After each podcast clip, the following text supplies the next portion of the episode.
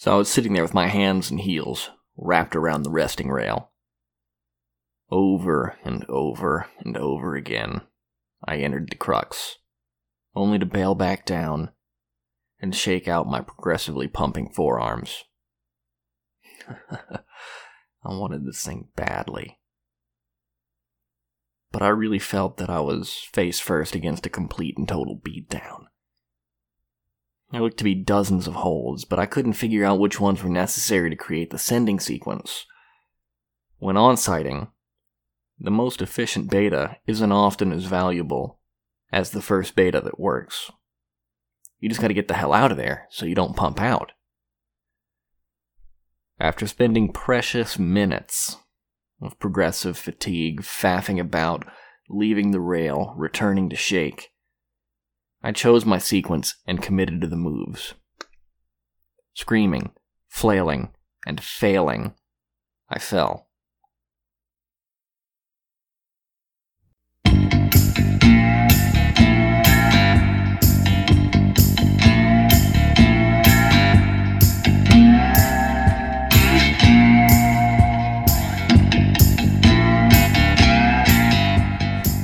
Have you ever seen some idiot out there free soloing at the crag or on some video and wondered, just what in the hell is that guy thinking? Well, you're in the right place, my friend, because that guy is about to tell you exactly what he was thinking.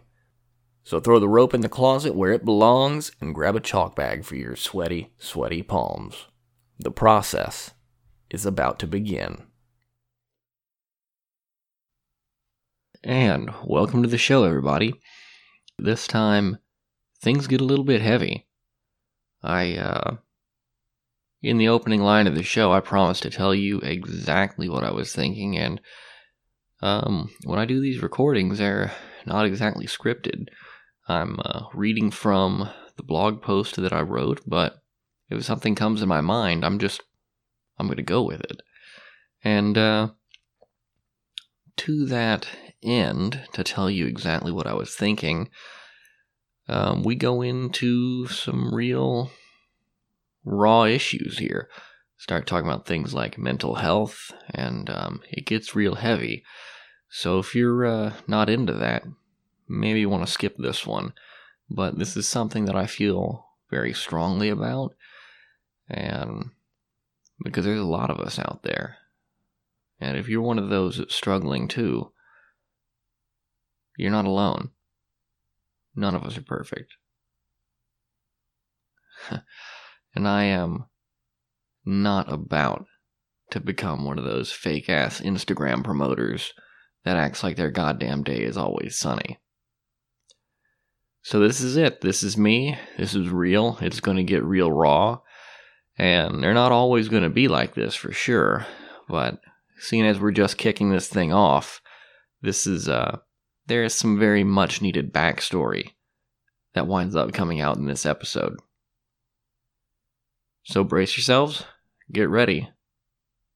We've got a good show for you today. Yeah, and so I fell. But after a short distance, the rope came tight, and it wasn't that big of a deal, except for my injured pride. Fucking hell. Back in the southeast, I could on-site up to 12C. Now here in the red, 12As were giving me a hell of a time. I just couldn't read the rock, and it's a Dr. Seuss wonderland filled with the strangest holds I could imagine.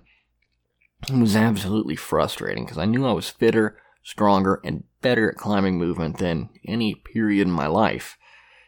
And yet, success felt far from my grasp. I actually spent a week in the red at the end of September, not too long before that whole Twinkie thing happened. I started off strong, but stupid. I was pulling hard, but I didn't have any idea of how to pull at this place. As the week progressed, my fatigue built, but my repertoire of movement lessons grew. I began frustrated and fresh, and as the week progressed, I grew smarter and weaker with each progressive day. So the frustration level remained relatively constant. I was projecting routes that were honestly right at my former on-site grade. I just, due to the time, needed to faff around and find the right holds. And then once I found them, I had to figure out how to grip them. I'm not used to all these infernal pockets. By the end of the week, I'd learned that the rules were simple. Thumb catch, heel hook everything, and stem in the steeps. These walls weren't set by a 16-year-old boulderer, so there are plenty of options for feet. Bedouille Pipeline was a particular frustration at only 12A. I felt that I should be able to send it easily. You know, like second go, if not on site. There it was, that S word. Should.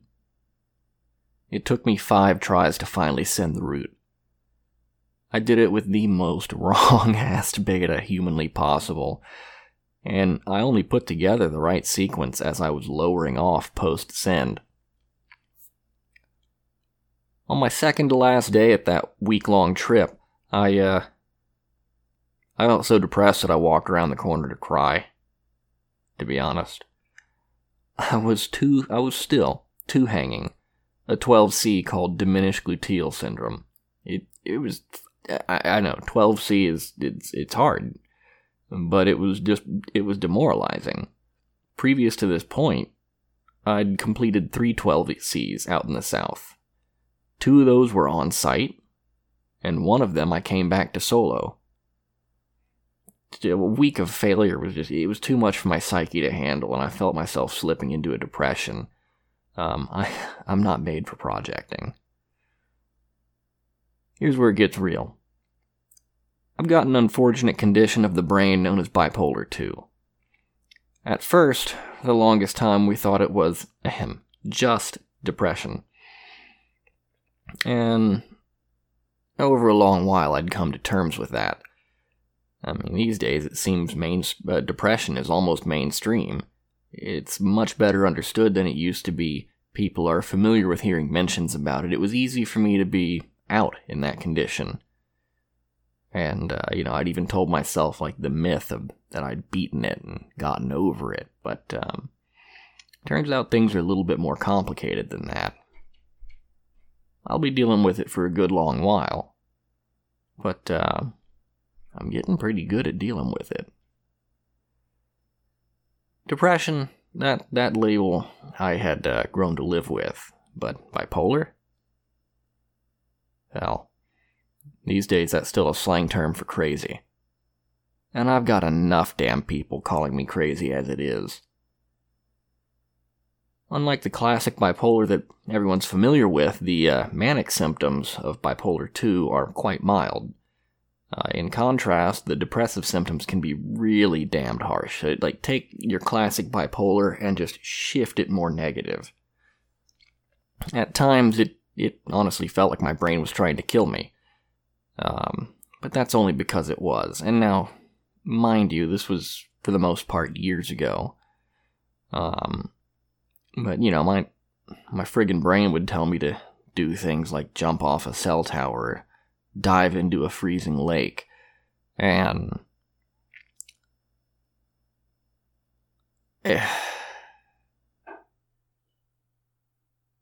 those urges were unfortunately difficult to fight, and I found that the only way I could relieve the pressure and shut up that part of my brain was by cutting myself.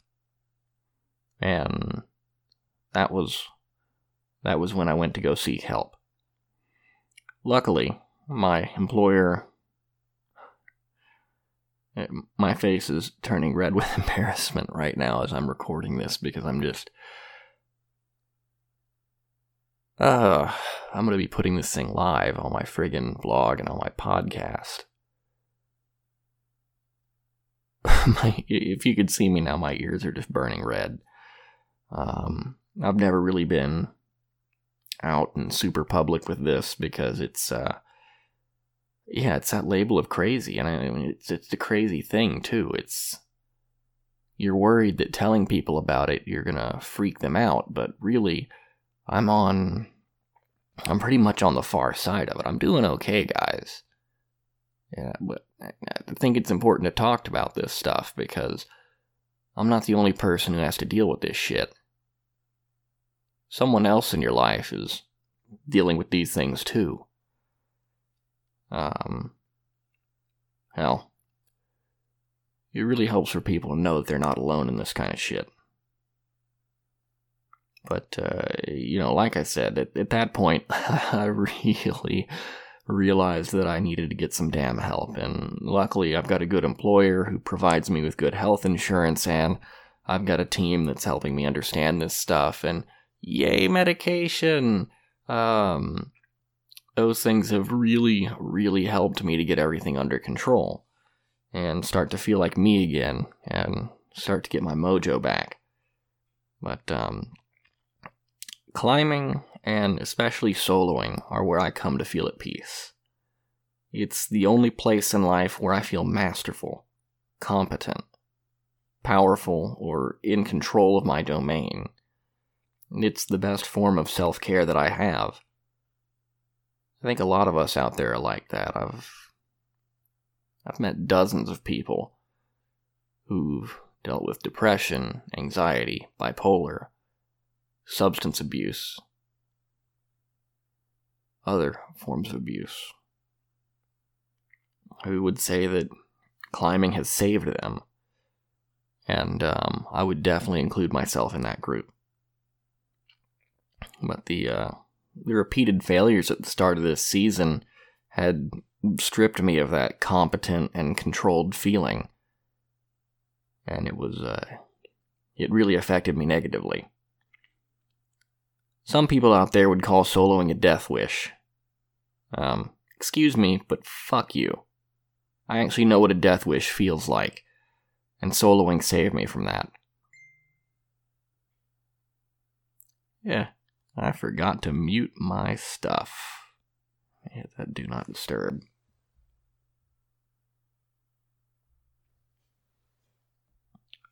And we're back!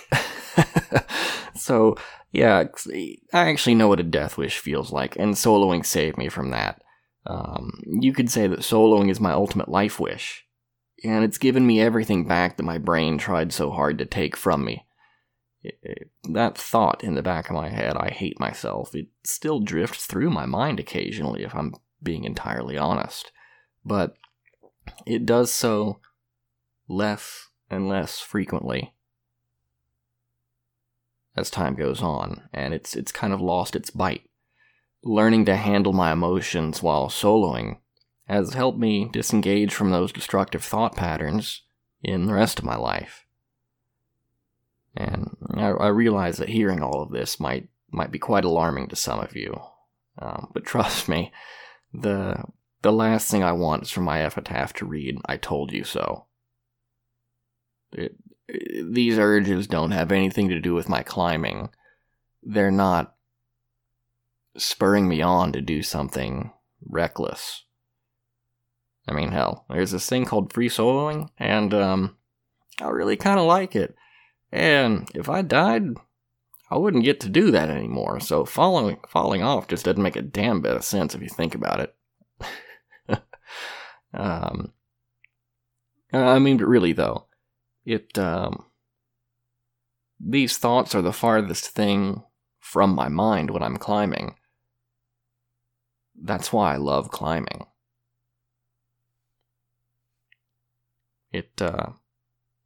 When I say soloing and climbing are the ultimate freedom for me, in part, I mean freedom from that struggle. All I have to worry about, or think about, is this handhold. That foothold, the twist of my body, the tension, and the focus. Everything else just fades away. I can just become pure execution for a while, like a computer operating a script. None of those horrible things exist for a moment.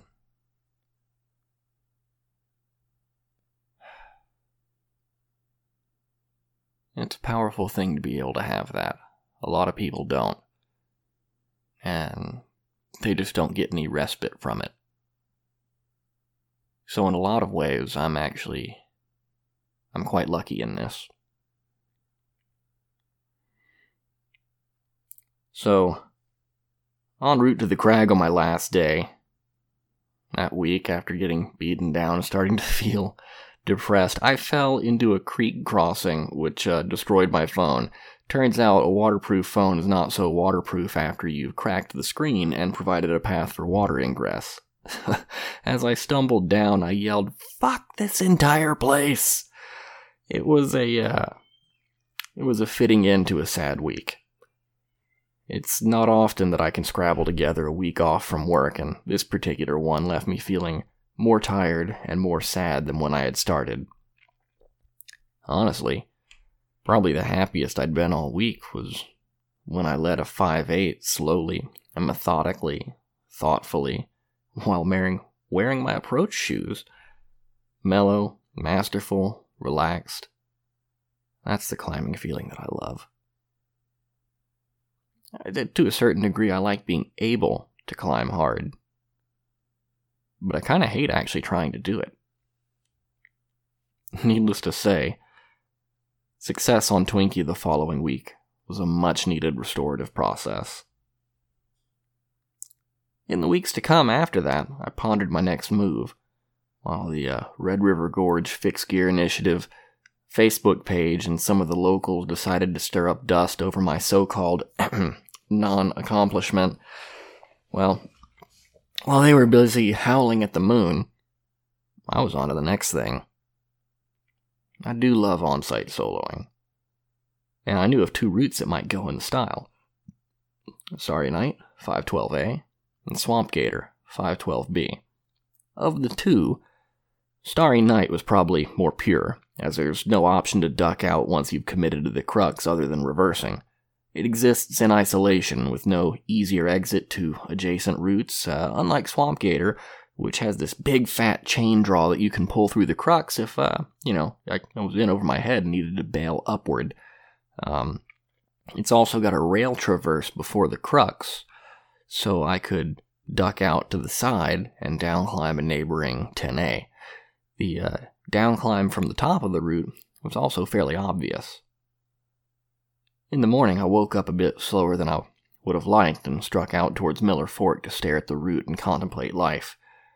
But there was a large crew of learn-to-climb students there, and I didn't like the vibe. I kind of felt like it would wig people out too much. So I stared long and hard at the route, pondered options for the future, contemplated the down climbs and bail options, and thought, I'd be a good thing to return to, and today was a good scouting mission. Honestly, it looked pretty optimistic, but you never quite know until you touch it. But at least I could eyeball my ways out, even if I couldn't eyeball the holds from the ground. You know how it is. Everything looks easier from the ground, and you can't see how solid it is from 40 feet below. So I returned to the parking lot and drove out to PMRP this time. Took my raggedy 14-year-old Honda CRV right down to the bottom of Sore Heel Hollow, despite the steep, muddy, rain-slicked, potholed, high-angle descent, and walked over to Starry Night to contemplate life for the second time today. Warm-ups are necessary, so I meandered over to a neighboring 510 that didn't have a viable down climb on anything easier, so I climbed about 8 moves up, back to the ground, 10 moves up, down to the ground, 12 moves up, back to the floor, up and down, higher and down, higher and down, until I felt like my fingers were happy. It was a rainy day, and while Swamp Gator's top out was sheltered by a large roof and easily visible from the ground, Starry Night wasn't so fortunate. The top out went straight over the top of the crag and was rain-slicked. The top of the route wasn't, but the top of the route was not the top of the crag, so getting out of there would have been potentially somewhat more involved. There was an adjacent route, but I didn't know if the two could be linked together. They were separated by maybe 40 feet. There appeared to be a ledge at the top, but I couldn't see if it was possible to mantle on that ledge, or if it was dry, or if that ledge would lead to a walk-off, or if it would just leave me marooned somewhere new and exciting, with no way back down. In a lot of ways, topping out is only half the battle. So I walked over to that line, the first one out of the cave, rated 10D. I soloed up, and back down, and higher, and back down, and more, and then back down again, till eventually I found a move up there that I really didn't like. I climbed down, fetched a quick draw, hung it on the bolt, and pulled. Pulling on the draw, I still didn't like the idea of reversing those moves. The next holds that I found were funky and far too brittle to trust. So I bailed all the way back down to the ground via down climbing and rope soloed the route instead. I found some slab ledges that would allow me to traverse around the top, and I could see a viable top out from my location, as well as passages linking to the anchors of Starry Night. But it was all just too damn wet. I rigged to clean, lowered down the route, fetched my gear, and looked up. Still, I felt a tug pulling me towards the roof of Starry Night. Okay, fuck that. If it failed the pre-flight inspection that terribly and I've still got some kind of instinct pulling me towards it, this thing is tainted by temptation and I really need to get the hell out of here right now. So that's what I did. After much fuckery and a helpful push from some other climbers, I was able to drive my CRV out of the hole that I parked it in, and my thoughts took me back to the Bob Marley cave, with Bedouille Pipeline mentioned at the beginning of the episode. While my initial failures on the route weren't encouraging, I did send it while making a complete shit show out of the route and completely screwing up the sequence, all with a high fatigue level, owing to the fact that the send was actually my fifth lap on the route that day. If I found more efficient beta and approached it fresh, that line would go easy with plenty of margin. Arriving at the cave, I found a decent crew of friendly climbers already working the route, and they allowed me to slide into the queue quite graciously. I worked the moves over the course of about 2 laps, and finally I had it dialed. I got every single move to feel just as secure as I would like it to. The bouldery nature of the route didn't fit with my usual style, you know. I really like avoiding hard moves. But even though these were hard moves for, well, to my perception, they were hard moves for a 12A. But they weren't terribly hard moves for me. But still, you know, when things are out of your accustomed range, you feel nervous. So I had some small anxieties, but I know that I have a process, and a pre-flight inspection, and a way of going about things, and I knew that it had passed the pre-flight inspection quite well. And so I pulled on the route and fired.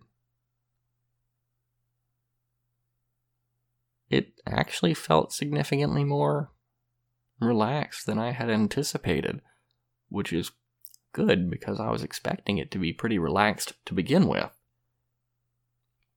I had pre-rigged a rope at the top of the wall to lower myself with, and while I believe it's possible to traverse the entire Bob Marley cave and down climb way out to the left, there was a crowd of people, and it didn't seem feasible to do that politely. So that's a project for another day. I do believe this route can be soloed traditionally, as opposed to the drag a rope everywhere you go beta.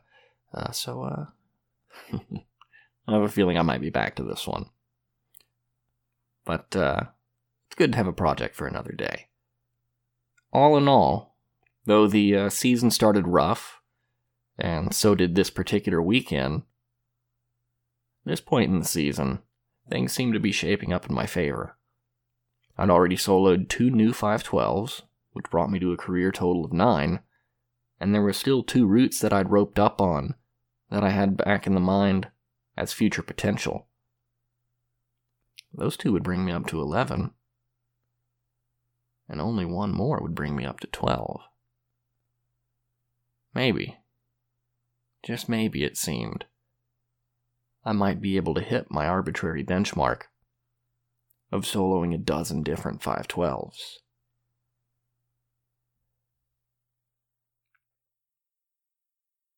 Okay, and that's all we've got for the show today, and I do promise they're not all going to be quite that heavy.